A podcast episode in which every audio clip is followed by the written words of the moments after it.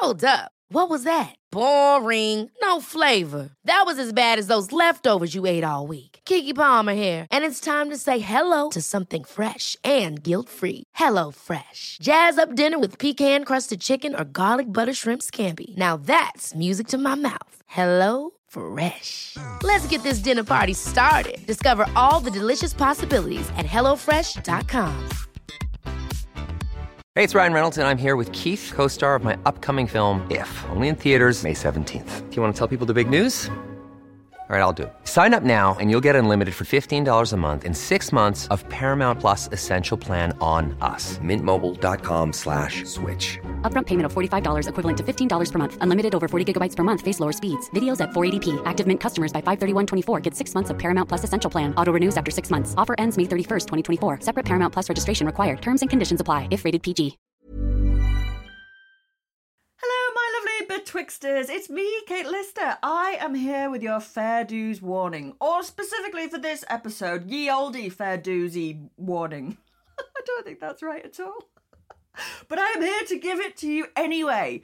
You have to be warned that this is a podcast dealing with adult themes where adults talk to each other about adulty things. And the adult that I am talking to in today's episode is Eleanor Janega. And if you know anything about Eleanor, you'll know that quite frankly, she lowers the tone considerably, that she has got a real potty mouth, and generally is just obscene and naughty, and there's nothing I can do to stop her. So, we will be talking about sex, we will be swearing. There's quite a long discussion about pubic hair as well, you know, and none of this is my fault because I'm very easily influenced, and Eleanor is a terrible influence. But if you can stomach all of that, then let's get into it. Okay, betwixters, close your eyes and picture a medieval woman. What have you got? What, what have you come up with? What's she doing? Is she churning butter? Is she tending to livestock? Is she singing romantically out of a tower window while a bluebird rests on her hand? Is she doing housework? What colour hair does she have? What do her teeth look like? What about her body? Is she hairy? Or can medieval women get Brazilian waxes in your imagination? Is she educated? Here's the thing I don't know what you came up with, but medieval women tend to have a pretty bad rap in the public imagination. And today we are going to find out what it actually meant to be a proper medieval woman. What was a woman expected to be in this time? How easy was it to live up to these expectations? And of course, how hairy were they? Let's get into some fresh woolen blankets to find out. What do you look for in a man? Oh, money, of course. You're supposed to rise when an adult speaks to you. I make perfect copies of whatever my boss needs by just turning a knob and pushing a button.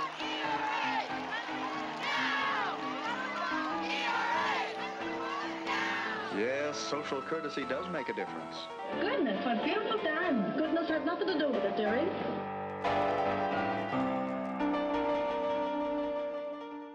Hello, and welcome back to Betwixt the Sheets, the history of sex, scandal, in society, with me, Kate Lister. At the time of recording, it is Women's History Month, a time when historians and multinational corporations alike consider how women's roles have changed throughout history. Posts on LinkedIn and Twitter and everywhere else talk about women from the 20th century, they talk about Tudor women, Cleopatra often gets a look in, but there's a regular absence of medieval women. And I think it's because we don't think of them as being very feminist, do we? We think of them as being locked away in towers, wearing chastity belts and waiting for Prince Charming to pull his finger out. Well, in order to try and dispel some of these myths and to find out what it really meant to be a medieval woman, I am overjoyed to have met up with the legend that is Eleanor Janega, and she is here to talk about her new book, The Once and Future Sex Going Medieval on Women's Roles in Society. This is her third time on the show. We can't keep her away.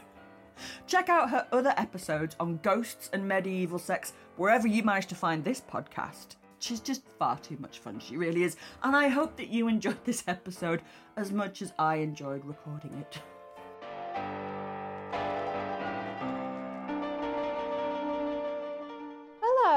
and welcome back to Betwixt the Sheets. It's only Eleanor Janega again. I live here now. I know you That's do.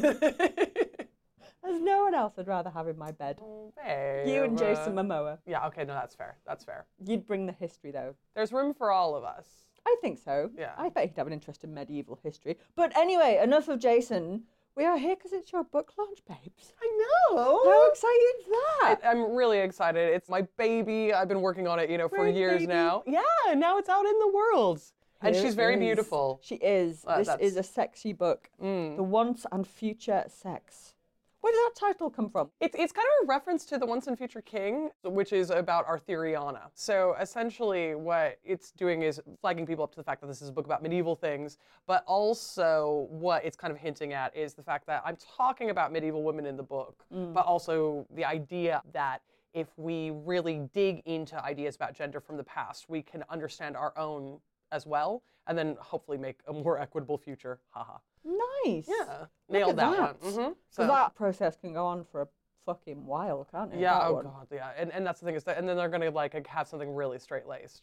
Because you now have a lot of trouble publishing anything with the word sex Yeah, it. absolutely. So, and it has maybe uh, it might hinder things a little bit, to be honest, because there are a lot of controls Mm. about literally selling anything that involves the word sex Yep. online, because people don't think before they make laws. So No, uh, they don't. Yeah, and it's quite interesting because even if it's something like this, which is uh, very much like a feminist book, it falls under these like really kind of draconian measures that are, you know, really about keeping women in their place, right? Because they fall foul of SESTA FOSTA, which is basically about keeping sex workers offline. Yeah, can't have sex on the internet. Exactly. And so, but it's a really interesting kind of way of thinking about how people like to think that sex work and sex workers is something that happens over there, and this is like a bad group of women that Yeah. like, you don't need to worry about. But actually, you know, their struggle affects all of us. Absolutely, it does.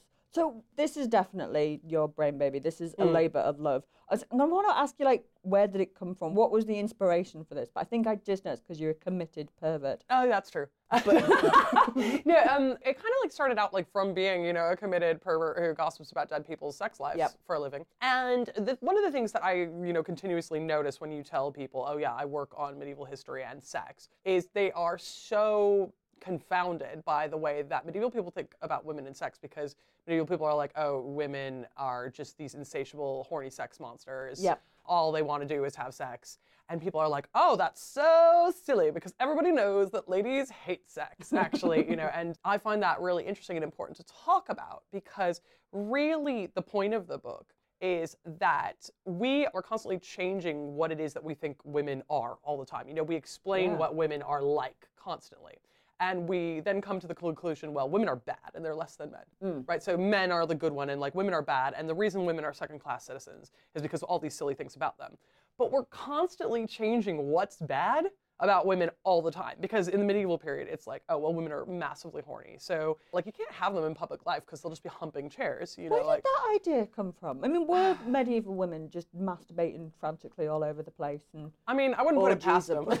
like, I'd like to believe yes, but it's actually a really, really old idea. Um, Okay. So it comes to us really through the transmission from the classical period. So you ask anybody like Plato, Aristotle, oh, I knew they'd be involved. every time, and they're like, yeah, women are massively horny. And it's because even for the ancients, sex in and of itself is considered bad. And Okay. so the idea here is that sex basically overrides all of your kind of intellectual I mean, it kind of does. I'd have to agree with him there. I've done some really fucking dumb things before. Well, see, there you go. Because you're just an average woman, you know. It's my lady brain. It's my It's poor your lady lady brain, brain. right? And so the way that Aristotle looks at it, he says that women are kind of like inside out or deformed men. These Right, he's losing me a bit now. Yeah, he's he's a bit of a dick, right? And so women are kind of just the opposite of everything that a man is. But opposite in a bad way. in a bad way. yeah. Right. So men are like stoic and logical, and they can be ideal citizens, and they can like contribute to you know the Athenian discourse or whatever the hell.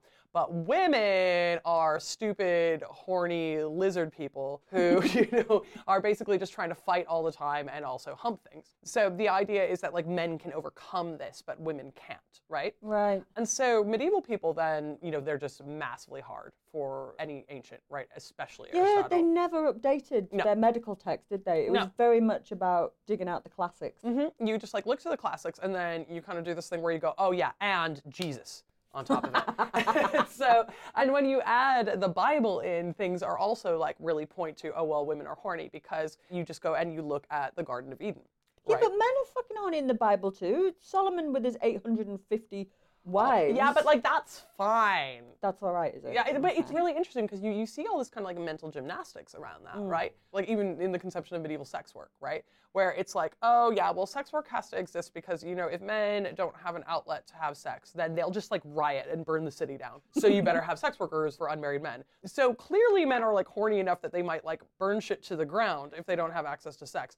But women are the horny ones. Do you, still see that rhetoric raising its head from time to time, like, Oh, yeah, especially yeah. around modern incel Mhm. assholes. Like I occasionally see somebody saying, "Oh, can't sex workers have sex? Can't they pay to have sex?" Yeah. and it's like kind of like, don't offer sex workers up as some kind of buffer It's like, uh, insane men. It's like, oh yeah, oh like that violent guy. Like that why don't violent you- guy who murders people. Why don't you have sex with him? Uh, yeah, and this is the, the really interesting thing because whenever you hear people say that, it's like that's a genuinely medieval view.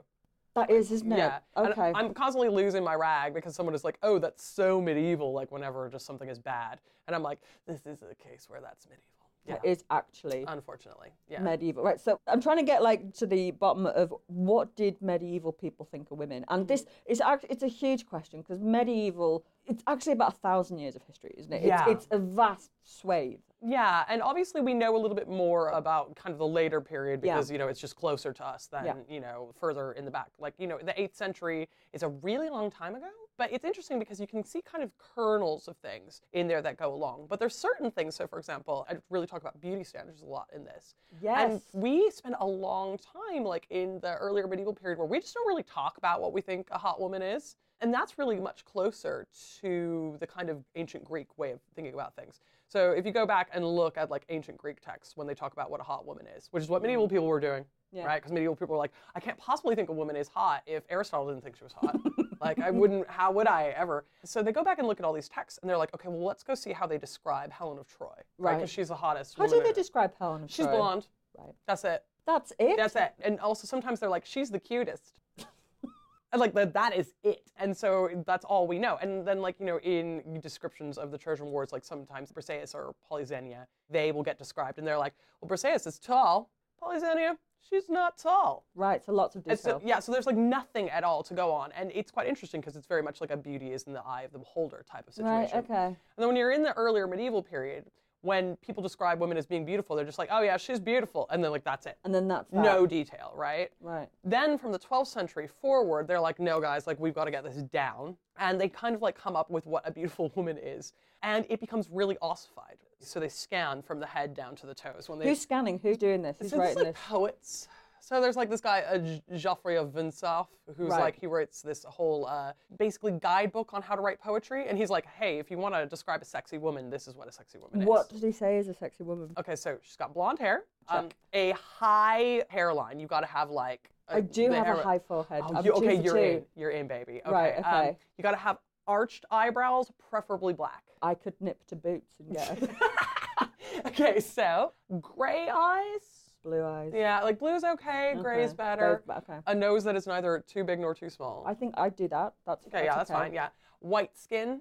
I did fake tan the other night. Yeah, see that you're right. I'm no, Right, yeah, yeah. and then you gotta have like a cheeks like roses. Yeah, no, yeah. A mouth like a rosebud, uh, white teeth. They could be white. Yeah, mm, well, they always could, right? A neck like a swan. Definitely not. No. Yeah, small shoulders, No.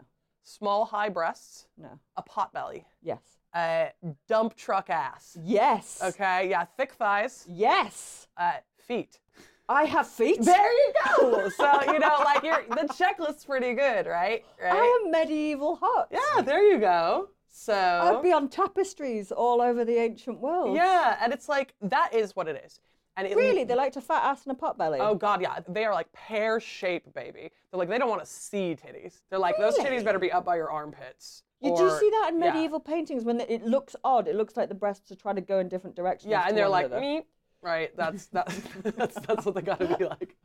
So like they're looking for that pear shape, and they are hardcore about it to the point where you know if I'm ever online and like posting pictures of like you know a hot medieval babe who's naked, people are like, why is she pregnant? And I'm like, uh, that's her luscious little belly. Wow. That's what they and you know. So now we just don't think that's hot at all. But God, it's not that I'm not of years. hot. It's I was born hundreds of years too late. You know, well, what I would argue, babe, is that perhaps creating an archetype that is really rigid of being like the only way to be hot is this one thing is a social construct. And All right, yeah, like might, to- okay, uh, that's right. We're not doing that. Okay, yeah. Because, like- oh, don't take that away from me. I was really excited then. But this is like the thing, right? Because now when you see like uh, women that we call hot, there'll be like all these nerd ass nerds who are like, uh, actually, it's evo psychology, and we evolved this way to think that this particular woman is hot. And I'm like, oh, really? Because for 700 years they wanted like chicks that were just like packing a booming Booming. system in the back, and like that's all they wanted. So it can't possibly be evolutionary. This is just uh, social, and like that's is, fine. is there anything that has been constant? I suppose being healthy, probably. Like Uh, things associ- cleanliness and good cleanliness skin. and good skin. Yeah. Sparkly eyes, probably. Yeah, and that is always universal. So even now, there's only like a couple of universals in terms of what everybody finds attractive, and it's like cleanliness and good skin. But see, even in the medieval period, washing yourself. Yeah. Very important. And if we can just say a public service. Public service announcement. that medieval people bathe. Oh my God, please, Thank you. please leave me alone. Medieval people washed. They wa- and they were All really the- fastidious about it. Yeah, well. yeah, because it's very much a cleanliness is next to godliness sort Mm. of thing. It's uh, you know keeping clean is well a really comfortable and everyone gets that, Yeah. and b it's kind of like seen as uh, keeping yourself pure in the the same way that it is now. Really, it can't have been as easy to keep yourself clean because like I rolled out of my hotel bed this morning and pretty much rolled into the shower and there was Mm-hmm. free soap and like this antibac on hand. Medieval people they didn't even have like running sewers. like, Yeah. they- so like how if you because we're in London right now and if you're a medieval person Mm-hmm. in London and you want to keep clean, it must be quite tricky. So how do they do it? Yeah, so what you would do when you rolled out of bed in the morning is you'd probably go stand in a wooden tub and you would just take some water and just give yourself a good wipe down. A hose wash. Yeah, That's what yeah, used to call exactly. that. Yeah, yeah, yeah. So you would like soap yourself up, you'd wash in like real quick Did they have down. soap? They have soap. And Hmm. in fact, it's one of these things where soap massively kind of like expands as an industry in Europe, specifically during the Middle Ages. What did they make soap out of? They make it out of ash, lye, and oil. Does that work? It does, yeah. So it's like it's pretty much the same recipe for soap from time well, No, not, not time immemorial. really? Memorial, yeah. Yeah, so like um, you know, big centers of soap production still exist. So like Marseille in France, like they were making soap then, they're making it now. Castile, where They Castile sma- soap comes they from. They would have smelled French. Yeah, they would have. But here's two things, right? Right, so sorry. rich people probably have that French soap. And rich people are probably like having, you know, the nice soap that comes from Italy and stuff. If you are a normal person, you probably make your own. But it's totally something that you can make and Yeah, something yeah. that they do. So they make their own soap. You just give yourself a good wash down. Then, like maybe once a week, you'd go for like the full bath. That's because they had public bathing, didn't they? Mhm, so- That's something my students are always really surprised when I tell them that. That like, how many friends have you had that you've got in the bath with? Yeah, and for them, it's just like this is like the leisurely thing to do. You'd be like, "Come on, everybody, we're going down to the bathhouse," and you just Grab like your kick loofah. it, and you know, it's just like it's spa day, and you know, it's just completely fine. But you got a really different understanding of kind of what privacy is in the Middle Ages. Like the idea of privacy is just like not there. Okay. You know, like you sleep kind of in a room with six other people, and you and the homies go get naked down the baths, and Yeah. it's just not considered the same sort of way that we do now. Okay, so there is soap. Mhm. Where would they get water from if they lived in a city? So in the city, there are wells and fountains and places that you would get that. Here, often too, people do get Thames water. Like you, you can go down to the Thames and do it, but a lot of the times it's wells and springs and stuff. So you have like fountains and stuff around. Okay. So that definitely exists. So you've given yourself a bit of a hose wash until you can go with your mates and Mhm. get in the tub with your neighbours as Mhm, well, mhm, apparently. mhm. What about things like uh, bad breath or combing your hair or Mm-hmm. makeup or anything like that? Like, how do you put your face on in yeah. the Middle okay. Ages? So um, they do brush their teeth. They've got like little kind of twigs and stuff that they brush their teeth with. And interestingly, that's kind of as good as it gets until the 1960s. Because it's not until we started adding fluoride to toothpaste that toothpaste did anything. like it might make your breath smell good, but it's like it is not fighting like It's not teeth doing it's like right. the actual scrubbing is what Okay. cleans your teeth before then. So fine. So you know it's pretty much exactly the same level. And probably they had better teeth than a lot of us do anyway because they just don't have as much access to sugar. Mm. Yeah, Like they are fair. not eating cane sugar like constantly because we're living that good life, baby. So there's that. A lot of makeup. Girls will make their own, and we have lots of really cool recipe books about this. A big famous one is called the Trotula, and it was allegedly written by Trota of Salerno, but Trota of Salerno, we know, definitely wrote this bit that is like about midwifery, and it's like here's how you like birth babies and stuff. And then what medieval people do is like when they want to get their cosmetic guide out, they just like start putting it together. Oh, that's that. clever. And then they're Right. like, yeah, Trot of Salerno wrote this thing. And there's all sorts of things that you can do. So they make like face whitening powders. They've got regular old powder just to kind of like get the blot off. They make lipstick. They make blush.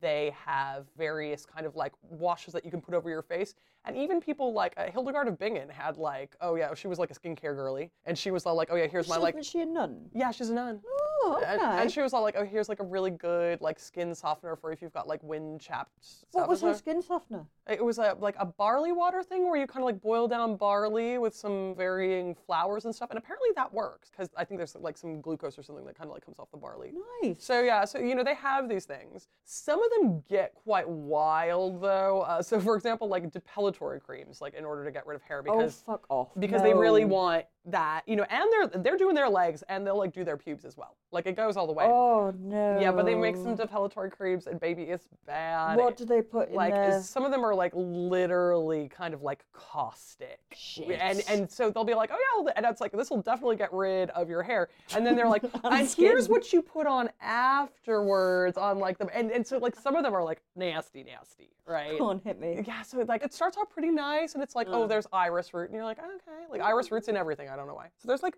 oh, there's iris root, and there's camphor. Okay, okay, and then they're like uh, carbolic acid, and you're like, girl, what? And, then, like, hey, where am I coming up with this? But like, apparently, they're like, that's around the joint. Did they have Brazilians then? Yeah. I mean, you know, burnt flesh, but Brazilians. Apparently, they're like just straight up waxing and stuff like that, big in the Italian lands. I have read that actually. Mhm, There was um, a lot of people coming back from Italy commenting on the fact that their courtesans didn't have pubic hair. So Yeah, it yeah, must yeah. have been a thing. It's a really big thing, and so like it's specifically talked about as things that women do to please their husbands, and it's you know kind of like right in there. Yeah. Always. Actually, while we're talking about this, and I know that your book is like it's it's focused a lot on women. Was anybody writing about what a fit man is in the medieval period? Did they have pot bellies and big asses? Interestingly, there's these. You're well. I say interestingly because you're not going to be surprised. So the way of kind of thinking about the ideal woman and the ideal man is like really different. In that, like the ideal woman is a maiden. Maiden kind of describes this sort of liminal zone, kind of like we talk about teenagers. Yeah. Where it's like, so yeah, you are a virgin in theory, but it also is kind of like expressing this time of life where uh, men think you're hot, but you haven't done anything about it. Right. So it's kind of like the promise of sexuality without like all of the oh now she's a slut. Kind of thing. Right. So uh, that's like it for women. So the ideal woman is kind of younger to the point where you know you will see things like if somebody's child dies, like in the Pearl poem, which is about a father who kind of like goes and sees his dead child in heaven, and she like dies when she's two. In heaven, she's a maiden and she's like 20 because that's the ideal body and that's what you get. For men, middle age is ideal. Oh, Which is so it's like in the, in the four in your 40s. That's like what the Oh, ideal man is. That's so unfair. And it's really sucks, right? Where it's kind of like, yeah, you just kind of like get there. And and so this is a really interesting thing. If you ever see, for example, the Last Judgment paintings that you get from the medieval period when everyone's getting up out of their grave to like go see Saint Michael and Yes, be like, do I get to go to heaven? And everybody's naked because like that, that's their little souls. And all the women look the same, like the ideal hot woman, and all the men are in their 40s. And it's just like it's right. It's just so on the nose about It's what these because things are. they realised that teenage boys aren't. Yeah, sexy. cannot possibly be ideal. And that's kind of actually part of it because they're considered like so hot and dry, right? In humoral theory, it's like they're burning too hot, they're too wild with it. Right. And like they need to settle down a little bit. Whereas women, because they're colder and wetter, start out colder and wetter. You're just becoming colder and colder and wetter all the time. And that uh, is kind of like what leads to death. It's thought so, like aging is thought of as a process of becoming colder and wetter over the life cycle. God, that's so- right. Okay. So, alright. you know, it's nothing that you won't hear from some incel now. I mean, you get that if you look at most Hollywood films. Like the guy is years and years older than Mm-hmm. his leading lady. Yeah, it's like, you know, the minute you turn like 26, it's like, all right, spinster. TikTok, TikTok. like, get, in the, get in the closet with that. you we're are not now trying to too see it. cold and wet. Exactly. Like, we're not having it. So, you know, we haven't really come that far on that. No, we really haven't, have we? God, that's depressing. Right. Okay. So middle-aged men are hot in the medieval period.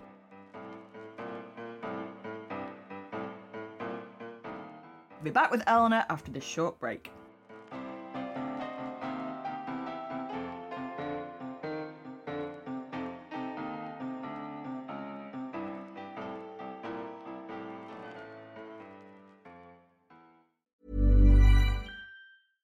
Ever catch yourself eating the same flavorless dinner three days in a row?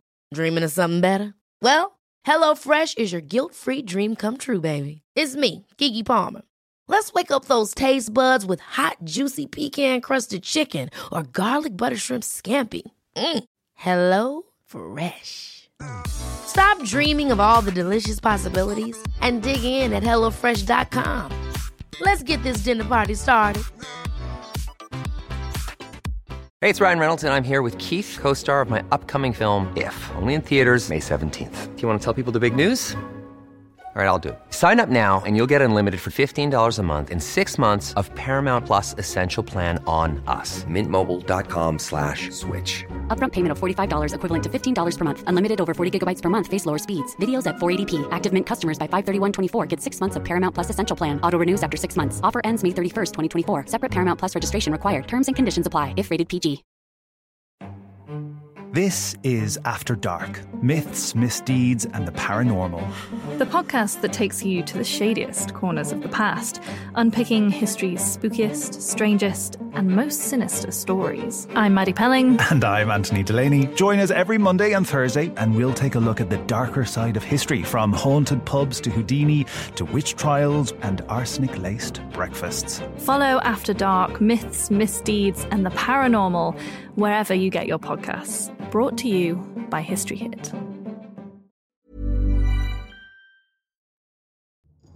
I'm Professor Suzannah Lipscomb, and on my podcast, Not Just the Tudors from History Hit, I try to make sense of everything that baffled our early modern ancestors.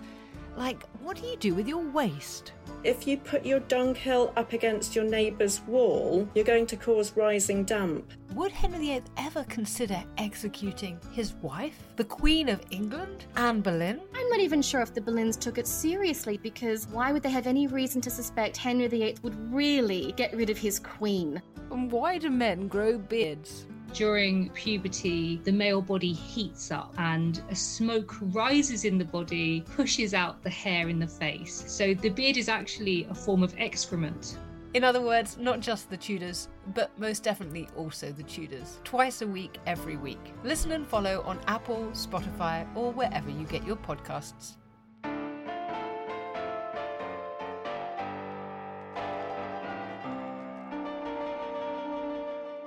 Right. One of the most interesting things about your book, and there's a lot in it that I really liked, but like you actually uncover a lot of jobs that women did because we don't tend to think about like when you think about what jobs do people have, Mhm. women have in the medieval period, and you kind of you might think uh, nun Mhm. possibly, wife, harlot, and that's your three. And that's your three, That's your three. Yeah. That's what you've got. And like, uh, don't get me wrong, those are all available jobs. But the thing that we have to remember is that all those mums are also working. And you know, there's a, a whole feminist point that we can make here about how like being a mom, rather a lot of work. Oh my God. Yeah. Please help. Uh, especially in you know the medieval period when like you're probably gonna die in childbirth in the first place. Man, that's which grim, is grim. innit? It's grim. And then it's like when you have to make your own bread and like manually wash all of the stuff in your household, you know, and you are And make cook- your own soap. make your own soap. Yeah. You're cooking dinner over an open fire. Like, you know, household work Mm. is just like so much more difficult. But you're still also doing other work. So, you know, obviously 80% to 85% of the European population are peasants. So you're also farming. Did they know they were peasants? Yeah. I mean, because for them, they're just like, I'm a farmer. That's what that Okay, means. And then, and that's what they do. Right. And so, you know, you get up in the morning and you're plowing the fields and you're taking care of the animals and all of the regular old farmy chores. And there isn't anything that male peasants were doing that female peasants weren't doing. Because you point out women blacksmiths. Oh yeah. So it's like when you get I to didn't know that. yeah, when you get to the trades, women are doing every single trade as well. Like even to the point where we have examples of women mercenary soldiers or like women city guards. Fuck off. What? Yeah. So it's like women are just like get around places, and we had Women mercenary guards? Yeah. Like, girl, I'm just Who trying to get they? paid. We- they were just cool. What? But like you know, like when you're hiring a bunch of mercenaries, which people are doing, like you don't really care as long as they can swing a sword. Who I cares? that is true. You know. it? So it's like you know, there's always been sword lesbians, right? so it's representation. That's what matters. So basically, we know that at the Tower of London there were several specific women blacksmiths. So like right. You never hear about them. And you never hear about it. And it happens for a couple of reasons, right? Because the first of all is that, like, when you're a woman and you're married, most of the time you're doing the same trade that your husband does. Okay. And then you also do the books for him because it's like that's feminized work Mm. is the bookkeeping. But it's expected that when you get married, you probably do the same trade that your husband does and that you're like a helpmeet. Okay. So if you are getting married, it's really likely also that you're going to marry someone who has the same trade as your dad because you will have like been brought up I guess knowing all about how to do that and then that makes you a really good marriage prospect for other people. So we don't really hear about it though because of coverture, which is like the process by which when a woman gets married, it's kind of like Mr. and Mrs. Thomas Smith Right. or whatever and then it's like well we don't even know her name. We just know that Yeah. like she was here, right? And it's really difficult to kind of like get people excited sometimes when you don't even know anybody's name or Mm. anything like that. So there's this kind of process of losing the women who are doing all these interesting trades that just kind of happens as a result of the way records are recorded. Wow. What was the most unusual profession that you found? I mean, I know that you're well versed in all this stuff, so it'd take a lot to shock you. But Mm. was there anything that you were just like, oh my god, a medieval female traffic warden? Um, I was really impressed by like the city guards stuff because like mercenaries, Mm. I was like, okay, well that kind of makes sense because it's like, well, who really cares when it's like lads on parade, you know, True. or whatever. But city guards is really quite interesting because that's like, oh, well, you're in your local community and everybody understands that she's doing this, and you know, yeah. they're willing to train her up along with the lads. So it says a lot more about connection to your community and then trusting you with kind of like having this mm-hmm. level of physical capacity and being able to like meet out physical violence. Whereas, you know, with mercenaries, all you got to do is like being cut off from people is kind of the point of it, isn't it? We've got to talk about nuns because that is a profession. It is. And like people forget about it. Like it's a calling, but it is a profession. It's also a punishment. We forget that that that's where the Mhm. naughty girls went as yeah, well. you can get sent off to be a nun if you're a naughty girl. But the thing about being a nun is that you're not just like hanging out and praying. The entire point of kind of like being a monk or nun is this thing they call it ora et labora, so praying and working. Ora et labora. Yeah, Right. prayers and work. And the work that you do is a couple of different things. Like there's the work to just kind of keep the convent running. So like somebody's got to be doing the gardening, someone's got to cook. But they're also doing all kinds of interesting things like copying manuscripts, making art. Like so there's a, like a lot of librarian nuns, a lot of library girlies. Okay. Like that's going off big. But another thing that they do is they also a lot of times do work in their communities. So sometimes they work specifically in hospitals. So, for example, at the Hotel Dieu in Paris, like there is a lot of nuns there who are working in hospitals. And the first hospitals really are monasteries and nunneries where anyone can just show up and be like, I'm sick, homie. And then they'll be like, oh, yeah, here's your bed. And then you kind of get taken care of. Right. Okay. Right? But this is kind of a double edged sword because sometimes nuns are working in hospitals, and sometimes it's like, I don't really know if you can let nuns work with sick people because uh, they're women, so they're so horny that, that they're gonna like shag their patients. Because it goes, oh, you know, like I love it, I love it when he's got the pox, you know, or something. I don't know. The plague is so sexy. Yeah, and so like there is this kind of worry about it. So sometimes you'll have groups of nuns that work with the public and then they'll be retracted. And it can kind of vary place to place. But it's quite an interesting one because actually women are doing a lot of kind of medical work in the medieval Yeah. period more generally. So it would make sense for nuns to be doing it, but there's just this kind of worry because like the whole point is that you're not supposed to have sex when you're a nun, obviously. That doesn't always happen. So like they would be there in the day, and then they'd have to say, "I'm sorry, I'm not on the night shift because I might try and shag you." Yeah, yeah, yeah. And then it's like the monks take over. Of that, Mhm. everyone feels much safer now. Yeah, exactly, right. and it's like you know because they, like if they're that apocalyptically horny, wouldn't they just like shag the patient during the day? Yeah, you don't need to do. hmm. Did that ever happen? I mean, I don't know. I- Like, I, so I, I can't say it didn't. To be fair, right? In a thousand like, years of history, that, like somebody must did. have shagged a patient. Somebody did, and, right? and then nuns get up to some stuff in the Middle Ages. Like one of my favorite nuns ever, uh, Joan of Leeds. Leeds. Yeah, woo! Shout out. Uh, she ran off from being a nun, and like she does this like huge ruse where she like makes a dummy of herself and puts it in bed, and everyone goes, "Oh, Joan is dead," and like she like lights out, um, and like takes off with some guy. And they're like, oh, this is a dummy. Oh, hell. Like, and then there's like an APB put out. They're like, everyone go find Joan. And the bishop is all, she has left her nunnery to pursue the way of carnal lust. Go Joan. And they never found her, I don't think. I bet she went to Headingley. Yeah. There's a Wetherspoons there. I bet there you that's go. where she That's is. it. That's she's That's still there where to Joan this day. Still went on the WKD two for one deal. Uh, we've all been there, you know. Talk to me about education. Oh, yeah. Okay. So this is quite an interesting one because women are excluded from some forms of education in the medieval period. Like a woman can't really attend university. Can't really, or just can't. Well, this is the thing. Ooh, okay. So, uh, in theory, they cannot because all members of the university have to be members of the clergy. And this is kind of like their way of keeping the lads out of trouble.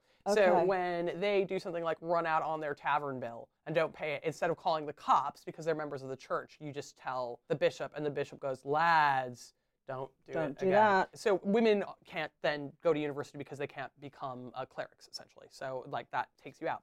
However, you'll see examples of these women who pop up and they are kind of like teaching at the university. So like there's a women we have on the records like teaching at Salerno and you're like, how, how did you get there? Like, how are you a professor? And they never explain it. They're just like, yeah, just her. What? We don't know No, how we don't know to do that. No, no. So it's like I can't say that she didn't go to university, but it, like you're not supposed to. What was he teaching? She was teaching medicine, and a lot of the time with this, like medicine is this kind of like specifically feminine thing because the medical worker that you're probably going to see the most in your life if you're the average person in the Middle Ages is a midwife. Yeah. And so like midwives do of course help with labor and you know pregnancy and things like that. But they also just kind of see to everything. So it's like, you know, if you are in Headingley, you probably see the midwife when you have a cold. Yeah. And then she'll be like, okay, yeah, like I dug out some elecampane roots and like here's your tincture or whatever. You are probably not going to see a physician who's been like trained at Salerno or something like that because that's for rich people. Right. Yep. They will That's like Bupa. yeah, like they're going to show up at courts and they will maybe be working in like Paris or big cities like that. You're not going to see one of those in your country town. No. But there becomes this interesting thing over the Middle Ages where in the later period to be a physician, you then have to have gone to university, which you didn't necessarily have to do before Okay. then. Um, and then someone is like, we got to sort all this out. Okay, like now you actually have to have like a degree in order to be a physician. Which is why, you know, whenever what, anyone pulls that stupid thing about like, oh, PhDs aren't real doctors, MDs are, uh, baby, no. PhDs as doctors was invented first. It was just ah. physician for a really long time. But we are shit in a medical emergency most of the time. Yeah, though. yeah, that's true. I will faint if you bleed. But I mean, anyway. I'll have a go at it though. okay. But like, so this is the thing. So as that goes on, it kind of like shuts down opportunities for a lot of women. Yeah. Because it's like, well, I don't have a university degree, so am I a physician? But then there are still these weird loopholes because like women can sort of like buy licenses from the city. So like we see in Paris, women who are like, yeah, here's my physician license, and they're like, well, yep, all your papers are in order. So there are people sort of know it's stupid, and there are obviously these workarounds. Right. Okay. But there's like a lot of women who are doing it. Now, in terms of regular old education for the average person, though, women are doing a lot of the actual educating. So you see women as teachers all the time. So like women will be like teaching maths to a group of young boys, and you know, women are often the ones who are kind of like teaching rudimentary reading to their children and things like that. So it's kind of Oh. like a standard part of mothering is the basic numeracy. If you know you can read, your mom will have kind of like taught you how to do that. So women are involved at kind of the more regular levels of education, but the highest echelons, it's mostly men, except when a woman shows up and no one explains to me how she got there. Nobody expe- like I read somewhere that when Cleopatra was supposed to seek royal advice, women weren't allowed to do it, so she put a fake beard on. I don't, know, I don't know if that's true. I but like that. But maybe they just turned up like in that scene in the Life of Brian. Yeah, they've and all they're just just got like- beards on. and this is the thing because it's interesting because when a woman shows up like that and she's at these really lofty levels of education and no one explains how she got there, it's sort of like, well, it can't have been that weird. It can't have been that weird. Because if it was really weird, they would have been like, here's my massive explanation about what this woman is doing here. But it's like almost nonchalant. It's Yeah. just barely worth even mentioning. That was just how accepted. God, that's fascinating, isn't it? Mhm. It's I- really frustrating. It's really frustrating. Who were they? How did they get there? Yeah, and I'm like, I just want to know your life story, girl. And were they wearing pretend beards? Yeah. Eleanor, I can't keep talking to you because you have to go and be fabulous on your book launch That's right, tour day. baby. But final question: If Mm. there is one thing from your book that you were desperate for people to get out, what would it be? I know that you want everyone to know that medieval people washed. Yeah, that- that's a big one. That's the hill that you will die on. But like apart from that one, what what kind of myth busting thing? I mean, that medieval women existed. You know, like half the time when you talk about medieval history, you could be forgiven for thinking there weren't any because people go, "Oh, like, well, there's Eleanor of Aquitaine." There was four, Yeah, and one was a and, nun. and- yeah, and like they, no one ever thinks about that. So you know, there's this whole huge era of history where women existed and they're doing really interesting things and they're doing everything that men are. And you know, history isn't just about like some douche with a sword who like starts wars. Like history is every single part of society and how people rub along, Mm. and it's kind of women that are making that go forward. And you know, it's interesting. Absolutely. And if people want to know more about you and your book, where can they find you? Uh, yeah, you can find the book wherever good books are sold. Ah. You can check me out on Twitter while it's still alive. Oh God, At- don't even. At Going Medieval. Um, I've got several very good and nice shows to watch on the History Hit Network, including one coming up that we are filming soon about medieval work and women in the Middle Ages, which will be very exciting. And yeah, you can check out my blog, which is going-medieval.com. Thank you so much for talking to me today. This has been so much fun. Thank you so much for having me. Thank you so much for listening, and thank you to Eleanor for joining me yet again. I really hope that she hurries up and writes another book because it's just too much fun talking to her. And if you like what you heard, please don't forget to like, review, and subscribe wherever it is that you get your podcasts. And if you have something you'd like us to look into, if there's a history book that's just come out, or perhaps your favourite one and you want us to interview the author, you can now email us at betwixt at historyhit.com. Join me again betwixt the sheets, the history of sex, scandal, and society, a podcast by History Hit.